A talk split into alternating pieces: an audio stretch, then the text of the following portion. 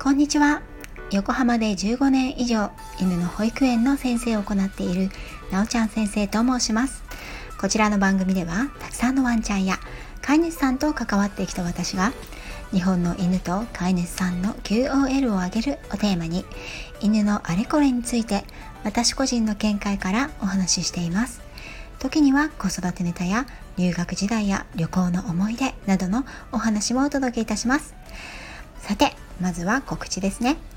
6月22日火曜日の20時30分から。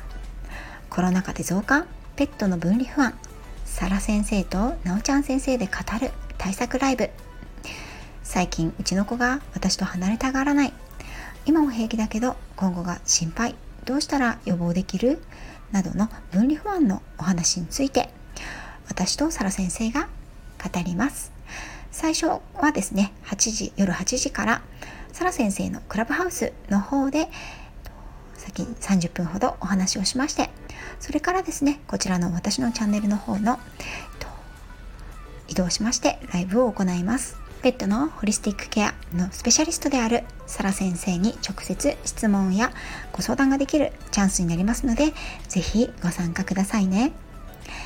さて前回はですね雨の日や暑い日にお外お外に出られない時のお散歩の代わりのですねおすすめのエクササイズをご紹介しました。今回はちょっとだけ胸の痛いお話になるかもしれません。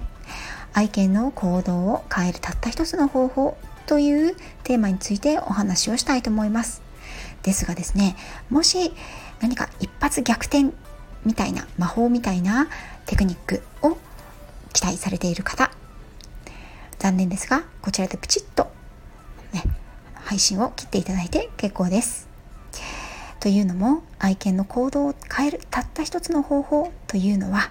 一発即発の魔法ではないからなんです。私は犬の保育園の先生。出張レッスンやしつけ教室のトレーナーとして働き始めてから17年8 17、8年ほどになります。その間いろいろなワンちゃんや飼い主さんと関わってきましたが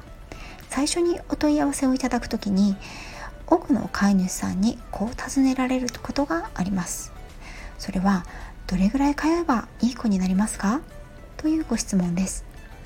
これは私にとってですね実は非常に難しいご質問です。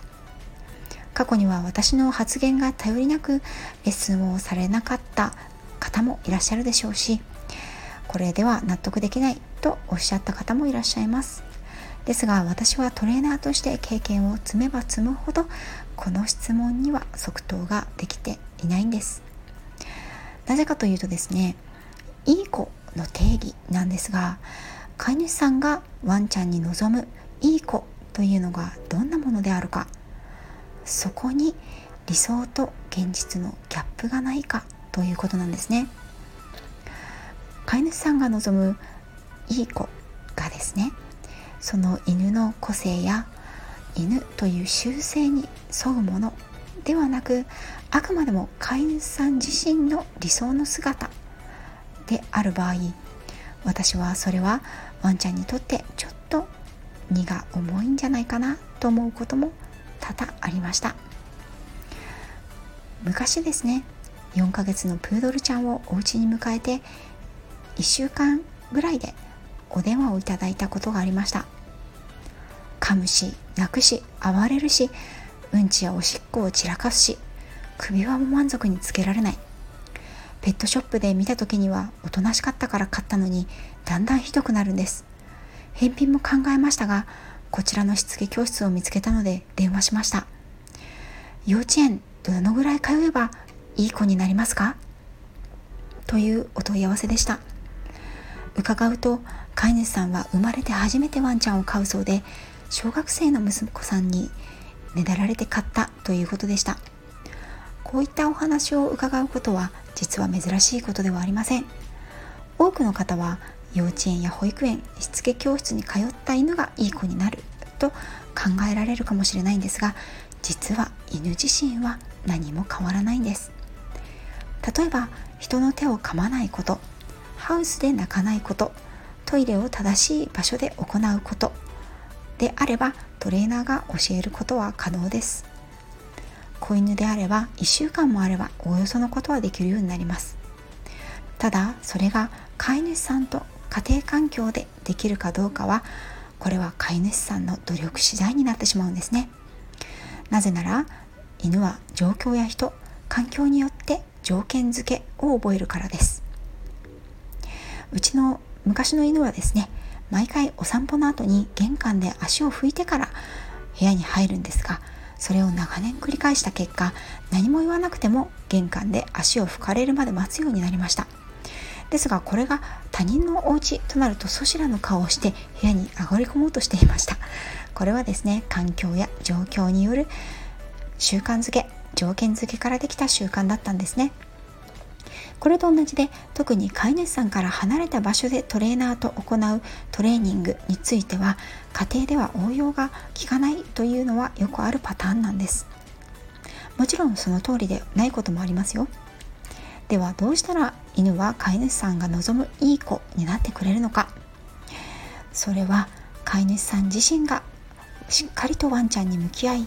飼い主さんとワンちゃんの関係性を変えていくアプローチをするということです。具体的には飼い主さん自身が犬と接する行動を変えていくということ。それが変わらなければ誰かから教わって犬だけがお利口さんになって帰ってきてそれが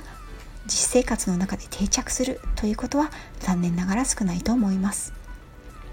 私たちトレーナーはどうしたらワンちゃんが変われるのかそのためにはどう飼い主さんが行動したらいいのかということを飼い主さんにお伝えすることが仕事です。よく犬のトレーニングじゃなくて飼い主のトレーニングねと言われることがありますがトレーナーの仕事というのはそういうものだと私は思っています。飼い主さんが行動を変えること。それだけが愛犬を変えるためのたった一つの行動だと思います。逆を言えば飼い主さんが何一つ変えることなくワンちゃんだけが劇的に変わるということはないのです。びっくりするほど飼い主さんの行動をワンちゃんたちは見ています。信じられないかもしれませんが飼い主さんの行動だけではなく心の状態も犬には影響します。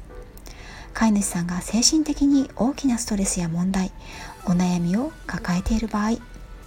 それを感じ取ったワンちゃんに精神的身体的な問題が起こることも稀ではありません。実は来週火曜日6月22日の夜にコラボライブで取り上げる問題行動の一つ分離不安の原因の一つにもそのような飼い主さんやご家族の心身の不調が関わっていることは珍しくないんです。どんな専門家に見てもらってもどんな病院に行っても原因がわからない治らない。そんな場合はもしかしたら原因はワンちゃんだけではなく人の方にあるということも考えられます。次回はワンちゃんの問題行動の一つである分離分離不安について不安の分離不安というのはどういうものかどんな原因があるかをライブの予習も兼ねてお話ししようと思います。最後まで聞いていただいてありがとうございました。あなたとワンちゃんの今日がますます輝くものになりますように。